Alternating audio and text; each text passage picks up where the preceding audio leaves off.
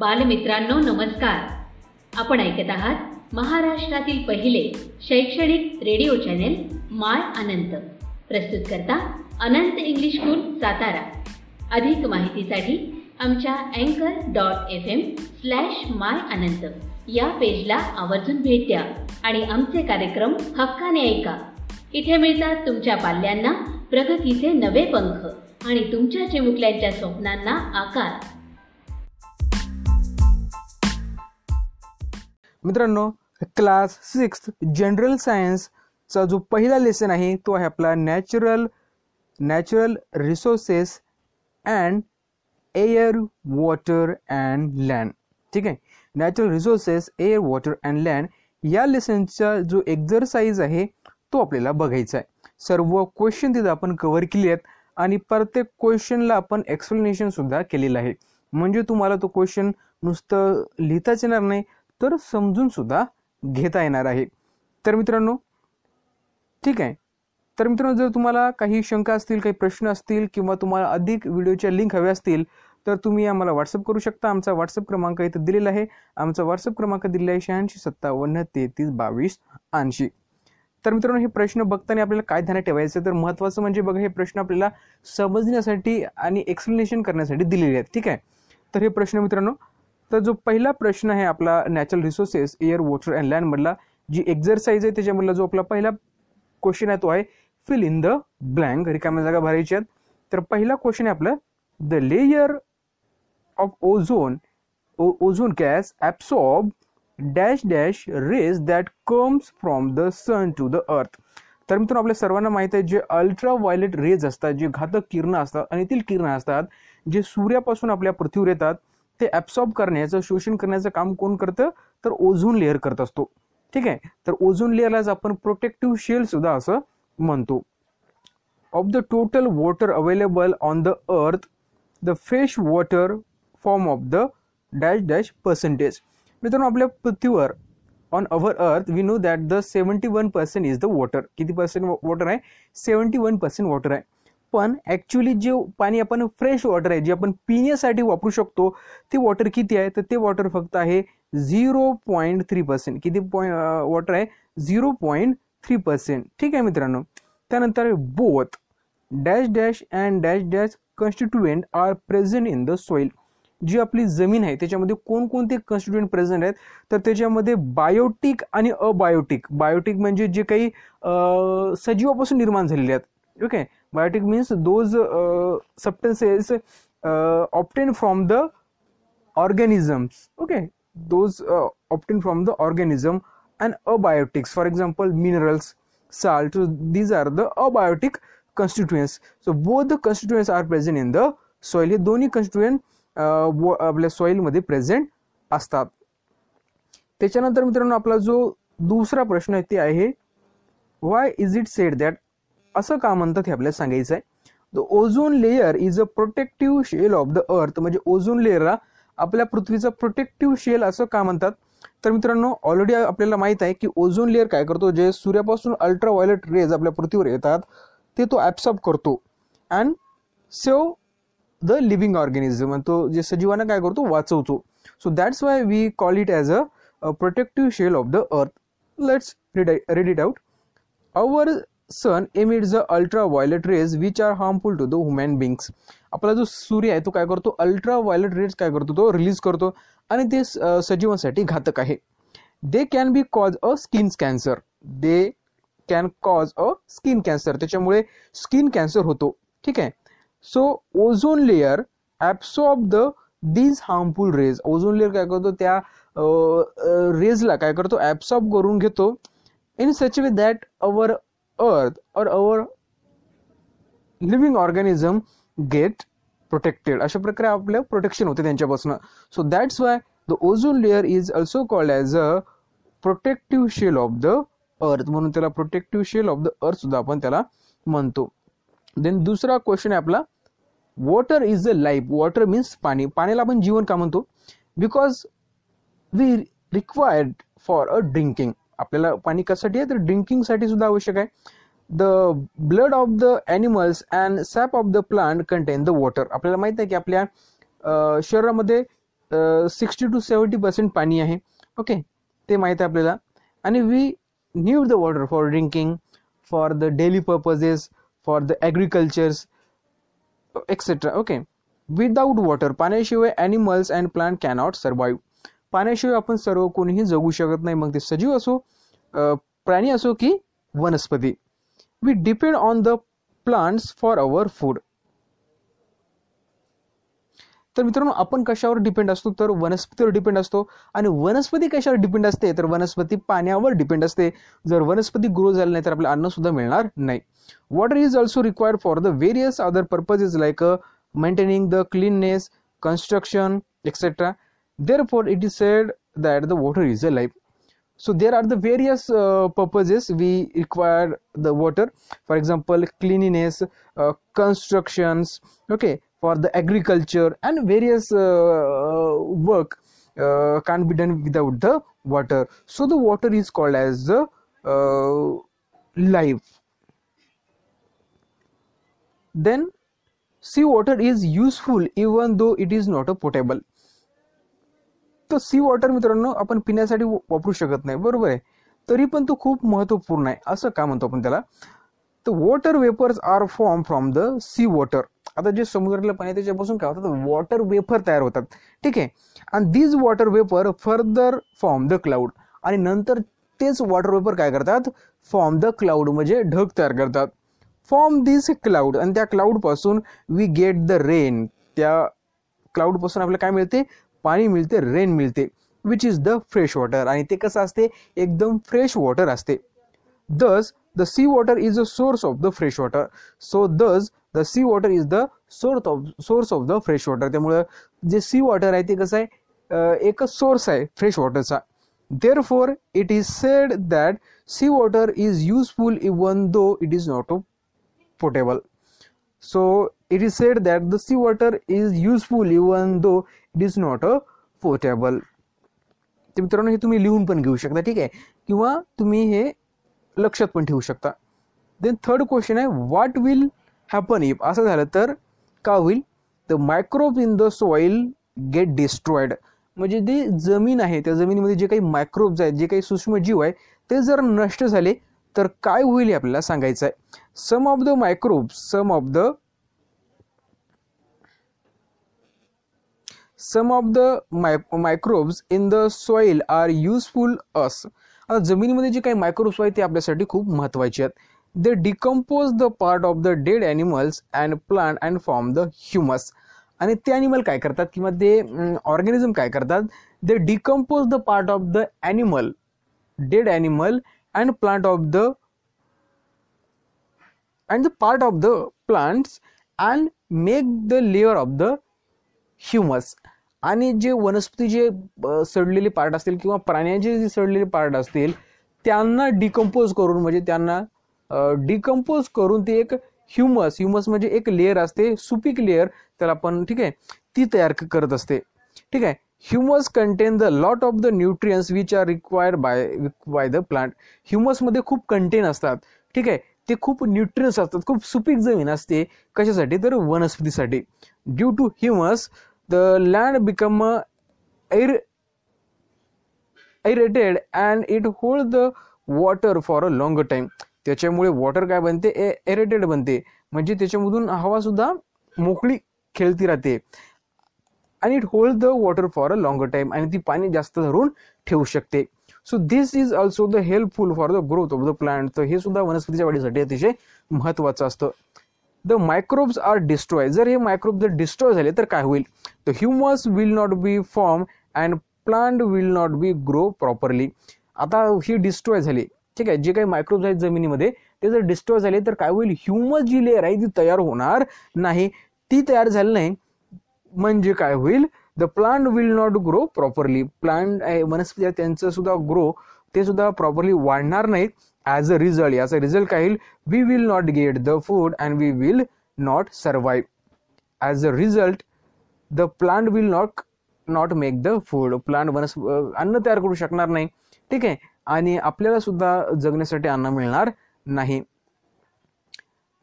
Then B question आहे, the number of vehicles and factories in your surrounding increase. जर आपल्या आजूबाजूला factories वाढल्या तर काय होईल? तर मित्रांनो, if the number of the vehicles increase, the proportion of the carbon dioxide in the other pollutants gases will be increase. तर त्याच्यामुळे काय मित्रांनो, जर फॅक्टरीज, जर व्हेकल्स वाढल्या तर जे हवेमधले जे प्रमाण आहे कार्बन डायऑक्साईडचं ते काय होईल, इन्क्रीज होईल, म्हणजे प्रदूषण वाढेल सोप्या भाषेमध्ये. ठीक आहे. जर फॅक्टरीज जर वाढल्या तर एक्झॉस्ट गॅसेस जे असतात, म्हणजे जे आपण एक्झॉस्ट गॅसेस गाडीमधून बाहेर पडतात किंवा जे कारखान्यामधून बाहेर पडतात त्यांचं प्रमाण वाढेल. त्याच्यामुळे जी एअर असते ती एअर काय होईल, पॉल्युटेड होईल. Due to the pollution air the many diseases like respiratory system disorder may be occur. त्याच्यामुळे जे श्वसनासंबंधी डिसऑर्डर आहेत, रोग आहेत, ते होण्याची शक्यता असते.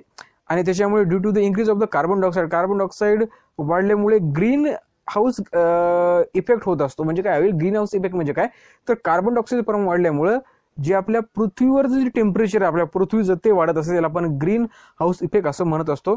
It causes and the temperature may increase. त्याच्यामुळे आपल्या पृथ्वीचं टेम्परेचर वाढू शकते. टेम्परेचर वाढल्यामुळे due to the increase the temperature the glacier will start to melt. जे ग्लेशियर आहेत ते वितळायला सुरुवात होईल. Some of the pollutants may destroy the ozone layer which is absorb the harmful ultraviolet rays. आता काही जे क्लोरोफ्लोरोकार्बन असतात तो काय करतो, तर जे ओझोनचा लेअर आहे आपल्या आकाशामध्ये त्याला तो डिस्ट्रॉय करतो. आणि तो डिस्ट्रॉय झाल्यामुळे जे सूर्याकडून येणारे अल्ट्राव्हायोलेट रेज असतात ते थेट आपल्यापर्यंत पोचतील आणि ते आपल्याला घातक असतात. This will result into reaching this rays that region and may cause the skin cancer. आणि जिथं कुठं जे आपल्या शरीरावरती भाग ते रेज पडतात तर त्याच्यामुळे आपल्याला कॅन्सर होऊ शकतो. ठीक आहे. तर वेगवेगळे आजार आपल्याला होण्याची शक्यता असते. Then the total supply of the potable water in each is finish. जे पोटेबल वॉटर आहे, ठीक आहे, जे पिण्याजोगं पाणी आहे ते जर संपलं तर काय होईल. Require the potable water for drinking. आपल्याला पोटेबल वॉटरची गरज कशासाठी असते, ड्रिंकिंगसाठी असते. Drinking water is essential for our survival. जे ड्रिंकिंग ऑफ द वॉटर म्हणजे आपल्याला जगायचं असेल तर पाणी पियावंच लागेल, बरोबर आहे की नाही. If the total supply of the potable water is finish. जर सगळा हा जे पोटेबल वॉटर जर संपून गेलं तर काय, we will not have to obtain the potable water from the salty sea water. तर मित्रांनो, आपण काय करू, आपल्याला काय करावं लागेल, जी पोटेबल वॉटर आहे ते सी पासून म्हणजे समुद्रापासून मिळवावं लागेल. This is a costly process. आणि ती खूप कॉस्टली प्रोसेस आहे, खर्चिक प्रोसेस आहे. We will have to purchase a potable water at very high price. आणि आपल्याला मोठ्या प्रमाणावर पैसे देऊन तो खरेदी करावा लागेल. ते आहे की नाही मित्रांनो. तर आपल्याकडे पोटेबल वॉटर म्हणजे जे पिण्यायोग्य पाणी आहे ते खूप कमी प्रमाणामध्ये आहे. जसं की आपण अगोदरच बघितलं, ते पाणी फक्त 0.3% आहे. ठीक आहे. त्यानंतर आहे मॅच द पेअर. याच्यामध्ये आपल्याला मॅच द पेअर करायचं आहे. पहिला आपल्याकडे कार्बन डायऑक्साईड. आता कार्बन डायऑक्साईडचा यूज काय, तर कार्बन डायऑक्साईडचा यूज आहे प्लांट अँड फूड प्रोडक्शन. वनस्पती काय करतात, अन्न तयार करण्यासाठी कार्बन डायऑक्साईडचा यूज करतात. म्हणजे आपण इथं म्हणू शकतो की जे कार्बन डायऑक्साईडचा उपयोग आहे हे वनस्पती अन्न तयार करण्यासाठी करतात. त्यानंतर आहे ऑक्सिजन. ऑक्सिजनचा उपयोग कशासाठी आहे, तर ऑक्सिजनचा उपयोग आहे कंबशनसाठी. जर एखादी गोष्टीचं जर आपल्याला कंबशन करायचं, जाळायची असेल तर तिथं ऑक्सिजनची गरज असते. Water vapour. तर वॉटर वेपर काय करत असतात, तर water vapour form the cloud and that cloud form the rain. ठीक आहे. ते दॅट क्लाउड काय करतात, नंतर रेन तयार करतात किंवा फॉर्म करतात. त्यानंतर मायक्रोब्स काय करतात, तर microbes generation of the soil म्हणजे सॉइलची निर्मिती करतात. कोण, जे मायक्रोब्स असतात. तर मित्रांनो, इथे आन्सर पण दिले आहेत, हे तुम्ही बघू शकता. त्याच्यानंतर आपला काही पाचवा प्रश्न आहे, नेम ऑफ द फॉलोइंग. यांचे नाव सांगायचे आहेत. Constituent of the biosphere. मित्रांनो, बायोस्फिअर म्हणजे काय, जिथं सजीव आढळतात त्याला आपण बायोस्फिअर म्हणतो. त्याच्यामध्ये मग ॲटमॉस्फिअर येते. ॲटमॉस्फिअरमध्ये पक्षी आढळतात, बरोबर आहे. नंतर आहे लिथोस्फिअर. लिथोस्फिअर म्हणजे जमिनीचा भाग, जिथं लँड वगैरे आहे. हायड्रोस्फिअर म्हणजे काय, पाण्याचा भाग, जिथं कुठं पाणी आहे ते. या तिन्ही भाग मिळून म्हणजे लिथोस्फिअर, त्यानंतर आहे ॲटमॉस्फिअर आणि हायड्रोस्फिअर, हे तिन्ही मिळून बायोस्फिअर तयार होतो. Then biotic constituent of the soil. सॉइलमध्ये बायोटिक कॉन्स्टिट्युएंट कोणते आहेत, म्हणजे सजीवापासून मिळवले आहेत किंवा सजीव आहेत ते आहेत मायक्रोब्स. आपल्या जमिनीमध्ये मायक्रोब्स सापडतात आपल्याला. ठीक आहे. देन वॉर्म्स असतात. ठीक आहे. देन इन्सेक्ट असतात. देन रोडेंट्स असतात. ठीक आहे, हे वेगवेगळे प्राणी आहेत, हे पण हे काय इन्सेक्ट आहेत, हे पण तिथे आपल्याला सापडतात. ठीक आहे, त्यानंतर आहे फोसाईल फ्युएल. फोसाईल फ्युएल कोणकोणते आहेत? ठीक आहे, ते आहे पेट्रोल जमिनीतून आपण मिळते, देन डिझेल, केरोसिन, पॅराफिन्स. ठीक आहे, these are the fossil fuels. These fossil fuel obtain from the earth crust, म्हणजे जमिनीच्या भूगर्भातून आपल्याला ते मिळत असते. Then inert gases. Inert gases argon, helium, neon, krypton and xenon. So these are the inert gases. Okay, then E, gases that harmful to ozone layer. आता ozone layer साठी कोणकोणते गॅसेस हार्मफुल आहेत? तर सर्वात अगोदर आहे कार्बन टेट्राक्लोराइड, सर्वात महत्वाचं आहे कार्बन टेट्राक्लोराइड, आणि क्लोरोफ्लोरोकार्बन. हे दोन अतिशय घातक आहेत कशासाठी? ओझोन लेयरच्या डिप्लेशन साठी. ठीक आहे, त्यानंतर आहे 6th क्वेश्चन आहे true or false. Land and soil are the same thing? No, it's a false. Land and soil are the different things. Okay, land म्हणजे काय? सगळीकडे जमीन दिसते, त्याच्यावर सॉइल पण आलेली आहे, ती झाली लँड. आणि सॉइल म्हणजे काय? एक प्रकारची माती आपण त्याला म्हणतो. ठीक आहे, माती असते, ती सुपीक असते. Then B, the water in a lake is called as a ground water. Ground water, it's a false. Water in a lake is called a ground water. त्याला आपण ग्राउंड वॉटर म्हणतो का? एखाद्या तळ्यामध्ये पाणी आहे तर त्याला आपण ग्राउंड वॉटर म्हणणार का? तर नाही, जे आपण जमिनीच्या आतमधून जे पाणी मिळवतो, ठीक आहे, बोरवेल्स किंवा विहिरीद्वारे, तर त्याला आपण काय म्हणत असतो? त्याला आपण ग्राउंड वॉटर म्हणत असतो. Then it takes about 1000 year to form a 25 centimetre thick layer of the soil. तर मित्रांनो, इथे सांगितलं आहे की 1000 वर्ष लागतात कशासाठी? 25 सेंटीमीटर सॉइलची लेअर बनायला, जी माती असते सुपीक, ह्युमस म्हणतो आपण त्याला, ती लेअर बनण्यासाठी 1000 वर्ष लागतात. 1000 वर्षामध्ये 25 सेंटीमीटर ती माती बनते का? तर हे फॉल्स आहे. 25 सेंटीमीटर नसून 2.5 सेंटीमीटर आहे, म्हणजे फक्त 2.5 सेंटीमीटर माती बनते 1000 वर्षामध्ये.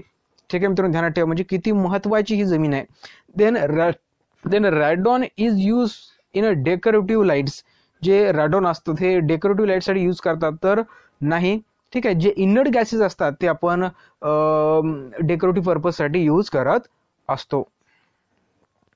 नंतरचा क्वेश्चन आहे answer in your own words.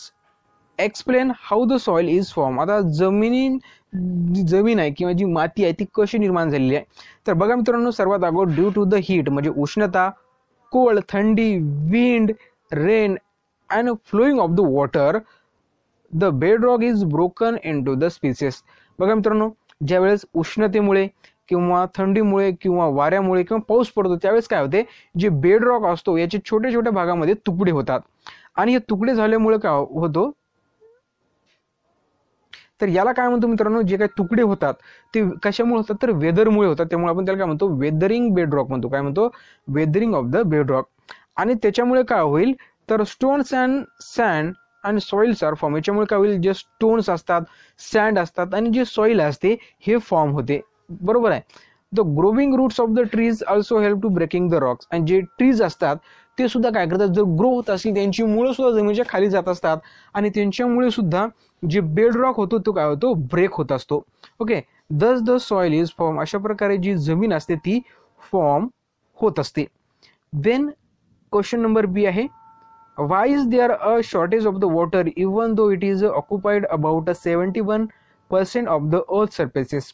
आपल्या पृथ्वीवर आपल्याला माहिती आहे की 71% पाणी आहे, तरी पण बऱ्याच ठिकाणी पाण्याचं शॉर्टेज आपल्याला दिसून येते. असं का होते? We know that the earth covered 70% water. बरोबर आहे, आपल्याला माहित आहे. But we also know that the potable water or fresh water or drinking water is just available 0.3%. ते किती आहे? फक्त 0.3% आहे.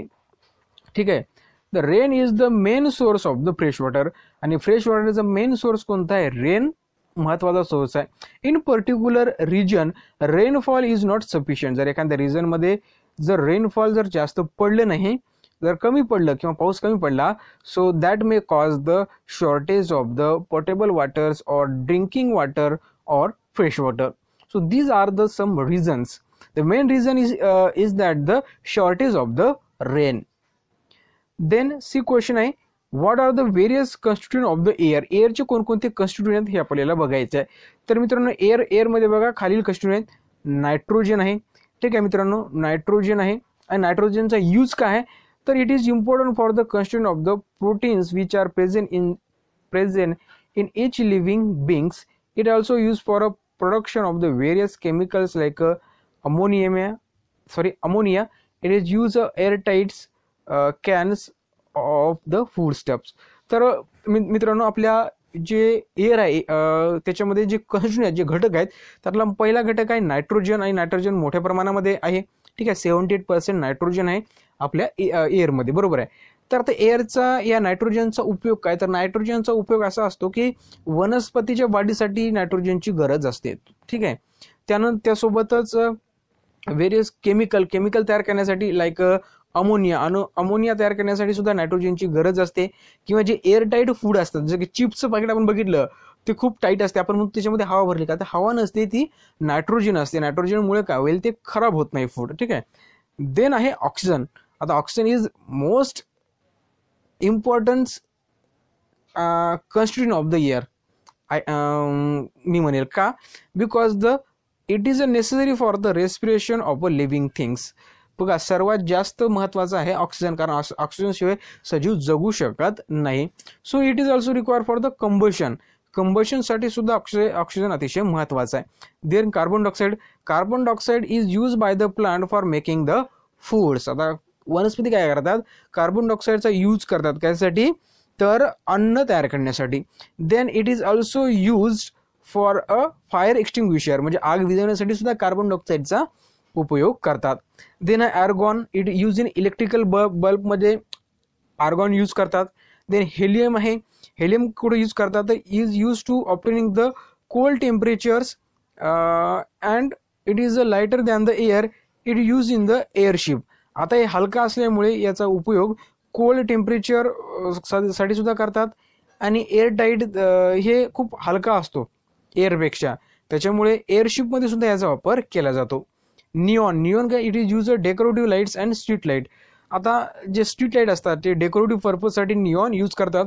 Krypton is use in a fluorescent tubes, जे फ्लोरोसेंट ट्यूब असतात, ट्यूबलाईट्स असतात आपल्या, त्याच्यामध्ये क्रिप्टॉनचा उपयोग करतात. आणि झेनॉन जर बघितलं, use for the flash in photography, जे फोटोग्राफी करतात त्याच्यामध्ये सुद्धा फ्लॅश लाईट असते, त्याच्यामध्ये झेनॉनचा उपयोग करत असतात.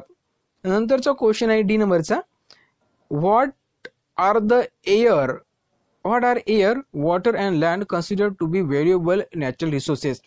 तर मित्रांनो एअर वॉटर अँड लँड याला आपण व्हॅल्युएबल म्हणजे मौल्यवान नैसर्गिक संपत्ती का म्हणतो. तर air is necessary for the respiration. आपल्या सर्वांना माहित आहे हवेची गरज कशासाठी असते, तर रेस्पिरेशनसाठी असते. म्हणजे air is necessary for the respiration of all living things. ठीक आहे, without the air we cannot survive, आपण ऑक्सिजन शिवाय जगू शकत नाही. Water is also for the most important for the living things. The water is use for drinking as well as farming. पाणी आपण कशासाठी यूज करतो, तर ड्रिंकिंगसाठी, सोबतच फार्मिंगसाठी आपण त्याचा यूज करत असतो. ठीक आहे, the land is most important thing also that, because the land is use for building a shelters for us. जर आपलं घर बांधायचं असेल तर आपण लँडचा उपयोग करत असतो. So these all three things, air water and land, these three things are most important for the human beings, because these things are the prime importance or prime source of the our requirement. These are the prime source, कारण आपले जे prime requirement आहे ते आपल्याला ह्या source पासून मिळत असतात. So that the air, water and land are considered to be a valuable natural resources. So guys, this is the lesson of class धडा 3 बल आणि दाब, पेज नंबर 18. वातावरणीय दाब, ॲटमॉस्फेरिक प्रेशर. पृथ्वीवरती सर्व बाजूनी हवेचा आवरण आहे. या आवरणालाच वातावरण असं म्हणतात. पृथ्वीच्या पृष्ठभागापासून सुमारे 16 किलोमीटर उंचीपर्यंत हे वातावरण आहे. त्यापुढेही सुमारे 400 किलोमीटर पर्यंत हे अतिशय विरल स्वरूपात असतं. हवेमुळे निर्माण झालेल्या दाबाला वातावरणीय दाब असं संबोधलं जातं. अशी कल्पना करा की एकक क्षेत्रफळाच्या पृथ्वीच्या पृष्ठभागावरती लांबच लांब पोकळ दंडगोल उभा आहे आणि त्यात हवा आहे. आकृती 3.8 पहा. या हवेचं वजन हे पृथ्वीच्या दिशेनं लावलेलं बल आहे. याचाच अर्थ हवेचा दाब म्हणजे हे वजन आणि पृष्ठभागाचं क्षेत्रफळ याचं गुणोत्तर. समुद्र सपाटीला असणाऱ्या हवेच्या दाबाला 1 ॲटमॉस्फिअर म्हणतात. जसजसे समुद्र सपाटीपासून वर जाऊ तसतसा हवेचा दाब कमी कमी होतो. 1 atmosphere is equal to 101 × 10³ Pa is equal to 1 bar is equal to 10³ mbar. 1 mbar is equal to 10² Pa. वातावरणीय दाब mbar किंवा हेक्टोपास्कल HPa या एककामध्ये सांगितला जातो. वातावरणीय दाब हवेतील एखाद्या बिंदूवरती सर्व बाजूनी असतो. हा दाब कसा तयार होतो? एखाद्या बंदिस्त पात्रात हवा असल्यास हवेचे रेणू यादृच्छिक गतीनं पात्राच्या बाजूंवरती आदळतात. या आंतरक्रियेत पात्राच्या बाजूंवरती बल प्रयुक्त होतं. बलामुळे दाब तयार होतो. आपणही वातावरणाचा दाब सतत डोक्यावरती बाळगत असतो, परंतु आपल्या शरीरातील पोकळ्यांमध्येही हवा असते आणि रक्तवाहिन्यांमध्येही रक्त असतं. त्यामुळे पाणी आणि वातावरणीय दाबाखाली आपण चिरडले जाऊ शकत नाही. वातावरणाचा दाब संतुलित होतो. पृथ्वीच्या वातावरणाचा दाब समुद्र सपाटीपासूनच्या उंचीप्रमाणे बदलतो. कसा बदलतो ते आकृती 3.9 मध्ये दर्शवलं आहे. या दोन्ही आकृत्या विद्यार्थ्यांनो तुम्ही पालक किंवा शिक्षक यांच्या मदतीनं समजावून घ्या. एज 19. जरा डोकं चालवा. 1 m² पृष्ठभाग असलेल्या टेबलावरती समुद्र सपाटीस 101 × 10³ Pa इतका दाब प्रयुक्त असतो. इतक्या प्रचंड दाबानं टेबलाचा पृष्ठभाग तुटून कोसळत का नाही? प्लावक बल बियॉन्ड फोर्स. प्लास्टिकची एक रिकामी हलकी बाटली घेऊन तिचं झाकण घट्ट बसवा. आता ही बाटली पाण्यात टाकून काय होतं ते पहा. ती तरंगत राहील. बाटली पाण्यात ढकलून खाली जाते का ते पहा. ढकलली तरी बाटली वर येऊन तरंगतच राहते. प्लास्टिकचा पोकळ चेंडू घेऊनही असाच प्रयोग करता येईल. आकृती 3.10 पहा. आता प्लास्टिकची पाण्याची बाटली काठोकाठ भरून झाकणानं घट्ट बंद करा आणि पाण्यात सोडा. बाटली पाण्याच्या आत तरंगताना दिसेल. असं का होतं? 3.10 आकृतीमध्ये संतुलित आणि असंतुलित प्लावक बल दाखवण्याचा प्रयत्न केलाय. कृपया ही आकृती पालक किंवा शिक्षक यांच्या मदतीनं समजावून घ्या. प्लास्टिकची रिकामी बाटली आणि चेंडू पाण्याच्या पृष्ठभागावरती तरंगतात. या उलट पाण्यानं पूर्ण भरलेली बाटली पाण्याच्या आत तरंगत राहते. ती पूर्ण बुडत नाही. याचा अर्थ पाणी भरलेल्या बाटलीवर खालच्या दिशेनं प्रयुक्त गुरुत्वीय बल FG त्या विरुद्ध वरच्या दिशेनं प्रयुक्त अशा बलानं FB संतुलित झालं असणार. हे बल बाटलीच्या सभोवतालच्या पाण्यातून उद्भवलेलं असणार. पाण्यात किंवा अन्य द्रवात किंवा वायूत असलेल्या वस्तूवरती वरच्या दिशेनं प्रयुक्त बलाचा प्लावक बल FB असं म्हणतात. जरा डोकं चालवा. विहिरीतून पाणी शेंदताना दोराला बांधलेली बादली पाण्यात पूर्ण बुडालेली असताना जितकी हलकी वाटते त्यापेक्षा ती पाण्यातून बाहेर काढताना जड का वाटू लागते? प्लावक बल कोणत्या गोष्टीवरती अवलंबून असतं? करून पहा. एक ॲल्युमिनियमचा लहान पातळ पत्रा घ्या आणि एका बादलीत पाणी घेऊन हलकेच बुडवा. काय आढळतं? आता त्याच पत्र्याला वाकवून लहानशी बोट तयार करा आणि पाण्यावर सोडा. बोट तरंगते ना? लोखंडाचा खिळा पाण्यात बुडतो, पण स्टीलचे मोठे जहाज तरंगते. असं का होतं? द्रवात बुडवलेल्या वस्तूवरती प्लावक बल प्रयुक्त होत असल्यानं वस्तूचं वजन कमी झाल्याचं जाणवतं. गोड्या पाण्याच्या पोहण्याच्या तलावात पोहण्यापेक्षा समुद्राच्या पाण्यात पोहणं सोपं जातं. याचं मुख्य कारण म्हणजे समुद्राच्या पाण्याची घनता साध्या पाण्याच्या घनतेपेक्षा जास्त असते, कारण त्यात क्षार विरघळलेले असतात. या पुस्तकात तुम्ही पेल्यामध्ये पाणी भरून त्यात लिंबू सोडल्यास ते बुडते, पण पाण्यात 2 चमचे मीठ टाकून ढवळल्यास त्यात मात्र लिंबू तरंगतं. हे अभ्यासलं आहे. पाण्याची घनता मिठानं वाढते. इथे प्लावक बल गुरुत्वीय बलापेक्षा जास्त होतं.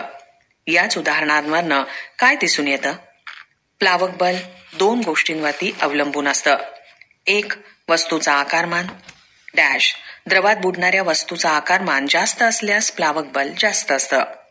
दोन, द्रवाची घनता. जितकी जास्त घनता तितके प्लावक बल जास्त असतं. पेज 20. माहित आहे का तुम्हाला, एखादी वस्तू द्रवात टाकल्यास ती वस्तू द्रवात बुडेल, वर येऊन तरंगेल की द्रवाच्या आत तरंगेल हे कसं ठरतं?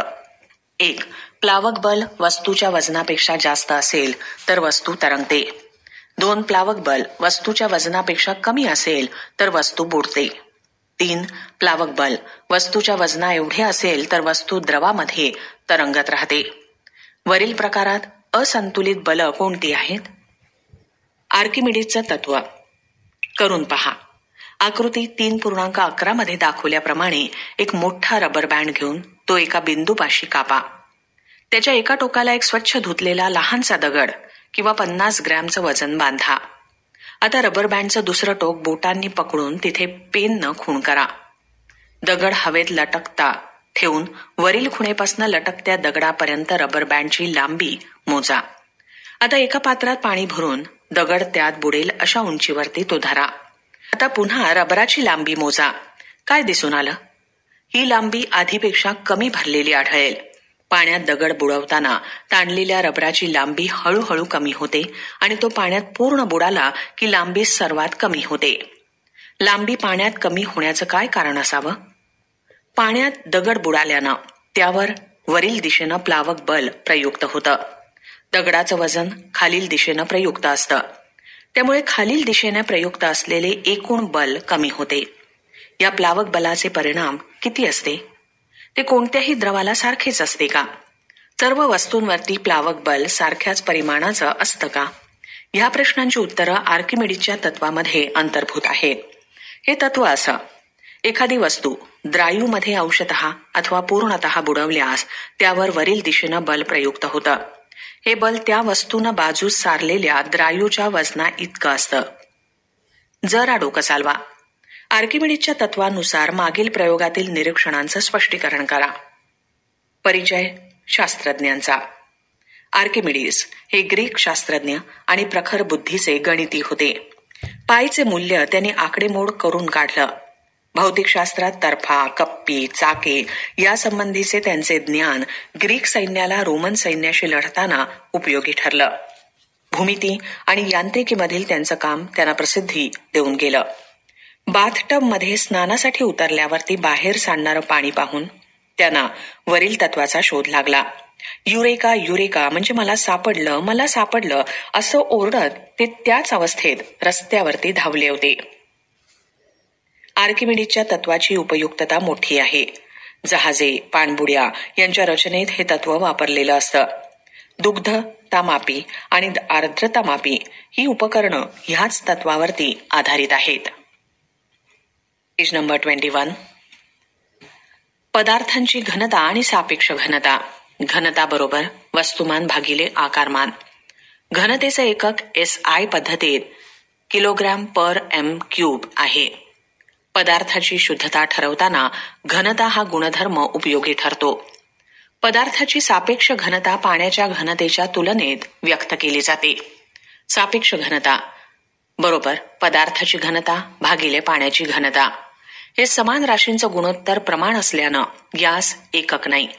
सापेक्ष घनतेलाच पदार्थाचे विशिष्ट गुरुत्व म्हणतात.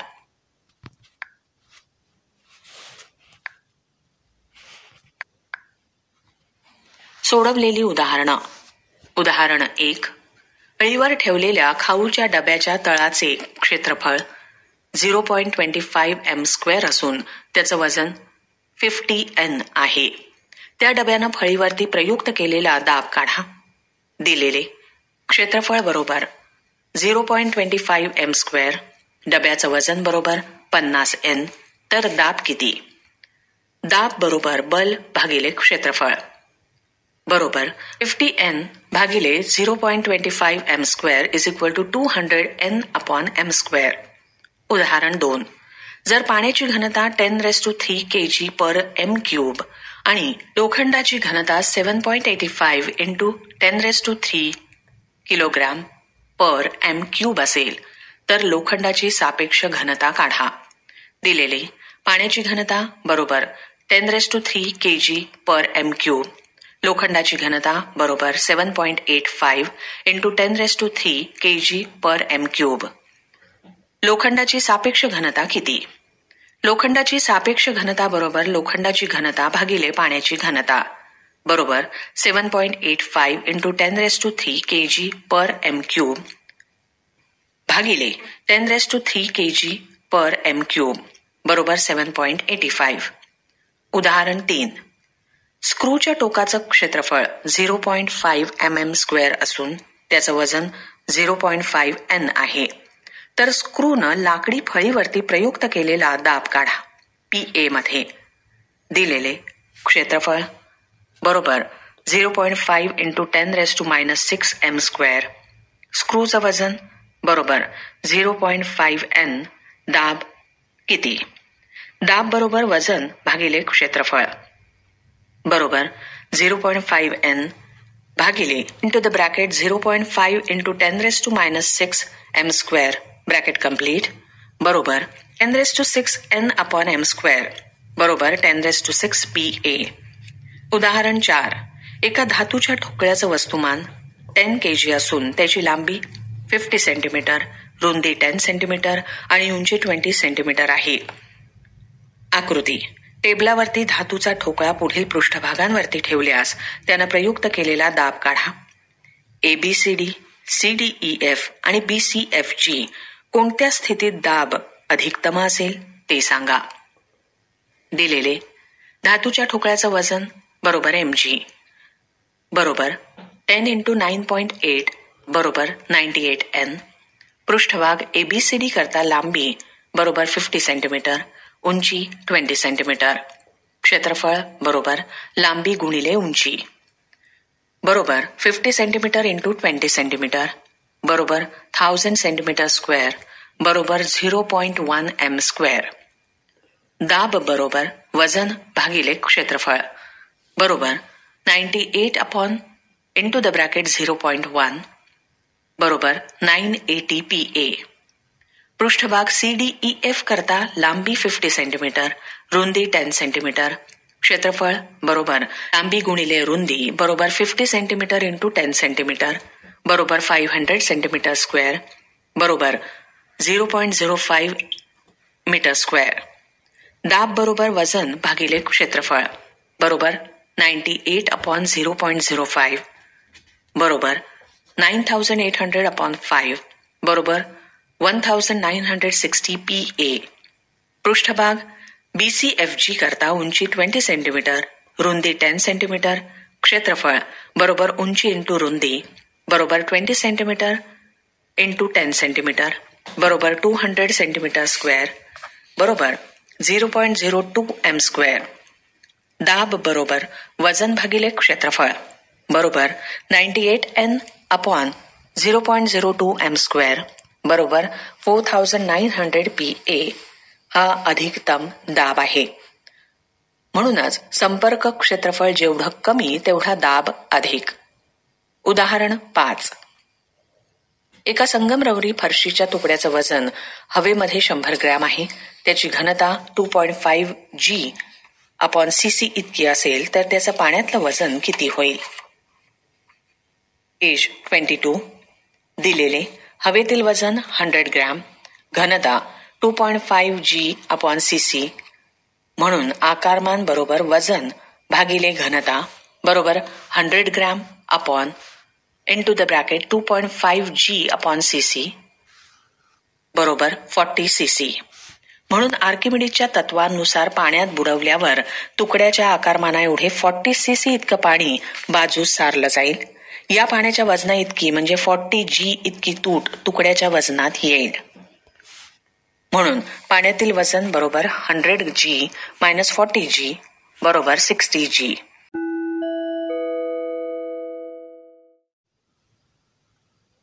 Welcome dear students. Today we shall continue with the lesson Force and Pressure. So today the very first topic for us is atmospheric pressure. Air surrounds the earth from all sides. This layer of air is called atmosphere. The atmosphere exists to about 16 kilometers height. It further extends up to 400 kilometers in a very dilute form. The pressure created due to air is called atmospheric pressure. Imagine that a very long hollow cylinder of unit cross-sectional area is standing on the surface of the earth and it contains air. Weight of this air is the force applied in the direction of the center of the earth. This means that the atmospheric pressure is the ratio of this weight divided by the area of the surface. The air pressure at the sea level is called 1 atmosphere pressure. Air pressure decreases as one goes up in height from the sea level. 1 atmosphere is equal to 101 into 10 raised to 3 Pascal is equal to 1 bar is equal to 10 raised to 3 millibar. 1 millibar is equivalent to 10 raised to 2 Pa. Atmospheric pressure is specified in the units millibar or hectopascal. The atmospheric pressure at a point in air is equal from all sides.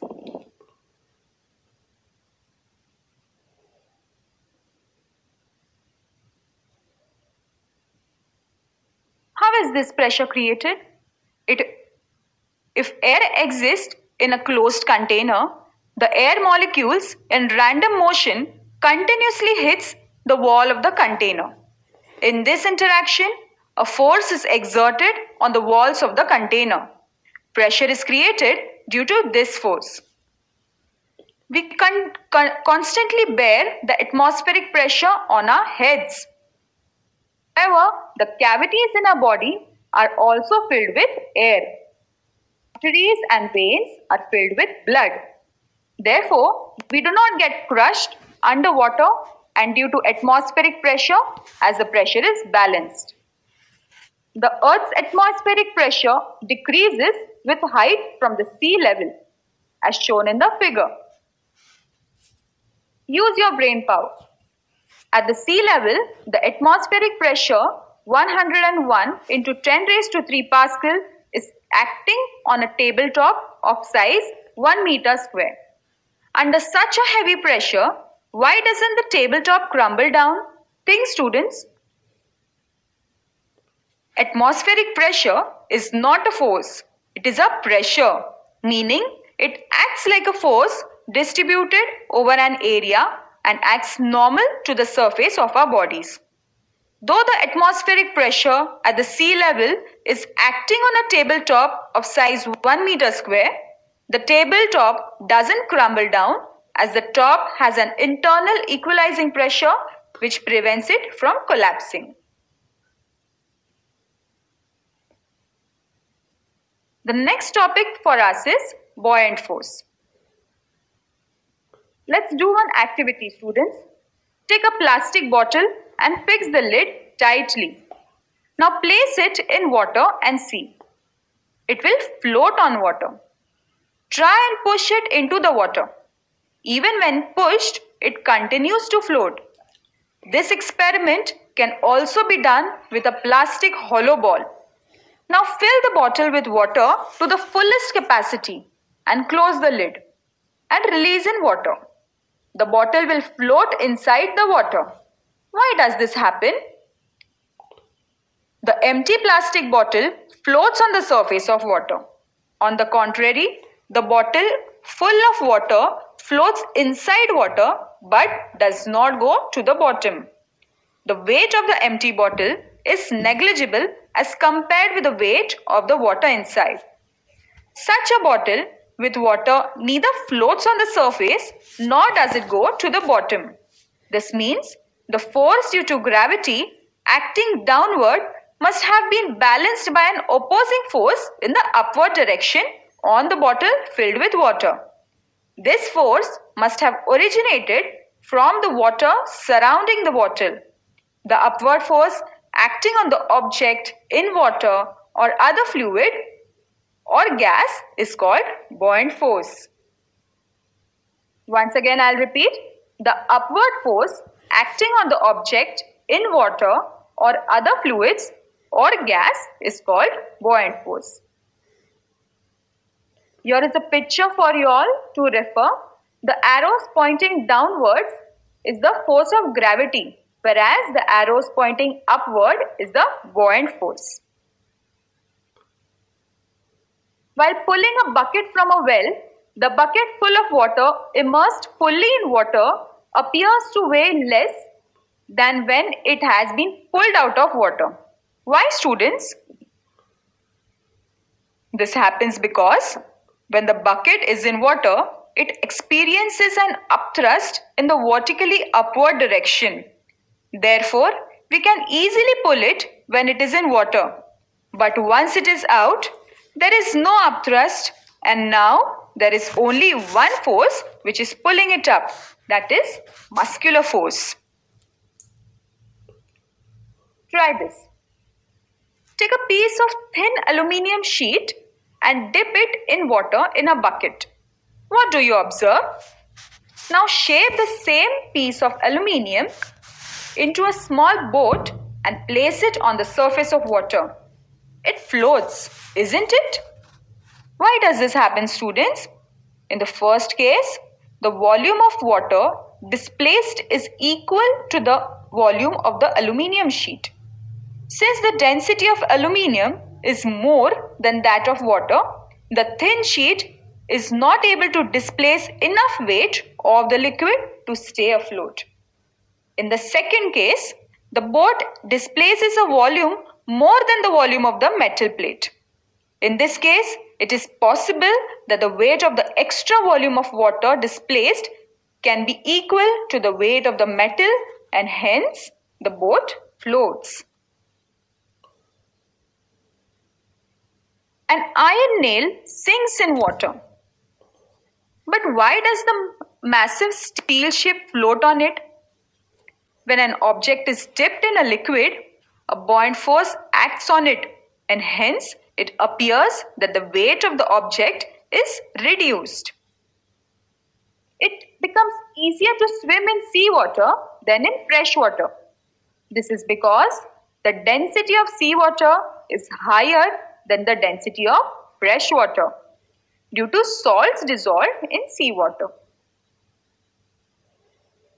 Buoyant force depends on two factors.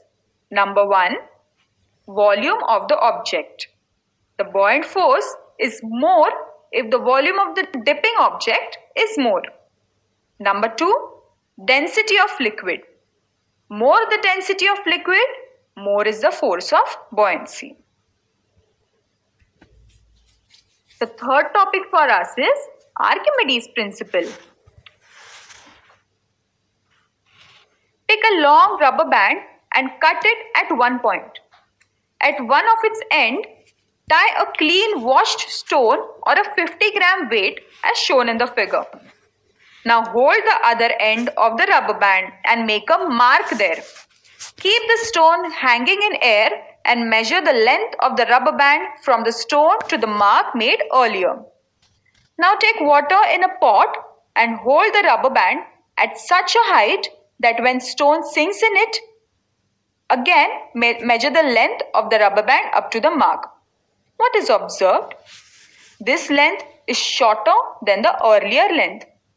While dipping the stone in water, length of the stretched rubber gets slowly reduced and is minimum when it sinks completely. What could be the reason for a shorter length of the rubber band in water? When the stone is sunk in water, a buoyant force acts on it in the upward direction. The weight of the stone acts downward. Therefore, the force which acts on it in the downward direction is effectively reduced. How much is the magnitude of the buoyant force? Is it the same for all the liquids? The answer to these questions are embodied in Archimedes' principle. This principle states that when an object is partially or fully immersed in a fluid, a force of buoyancy acts on it in the upward direction. This force is equal to the weight of the fluid displaced by the object. Introduction to the scientist. Archimedes was a Greek scientist and a mathematician with sharp intelligence. He found out the value of pi by numerical calculations. His knowledge of levers, pulleys, wheels in physics was useful to the Greek army in fight against the Roman army.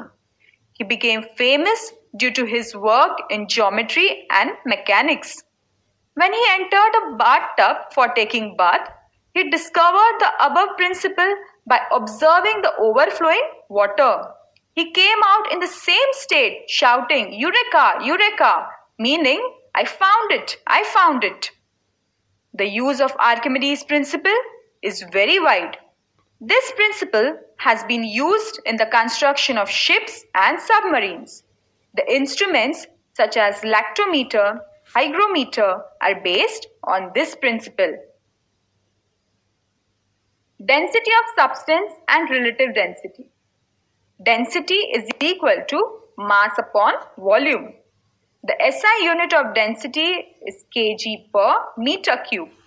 The property density is very useful in deciding the purity of the substance. The relative density of a substance is expressed with respect to the density of water. Relative density is equal to density of liquid upon density of water. This being a ratio of two equal physical quantities, it has no unit. Relative density of a substance is called its specific gravity. Students, you all have to learn these formulas. You all have to keep it in mind. Density is equal to mass upon volume. Relative density is equal to density of substance upon density of water. I hope you all understand whatever I tried to teach you all today. With this, we end the lesson. Thank you.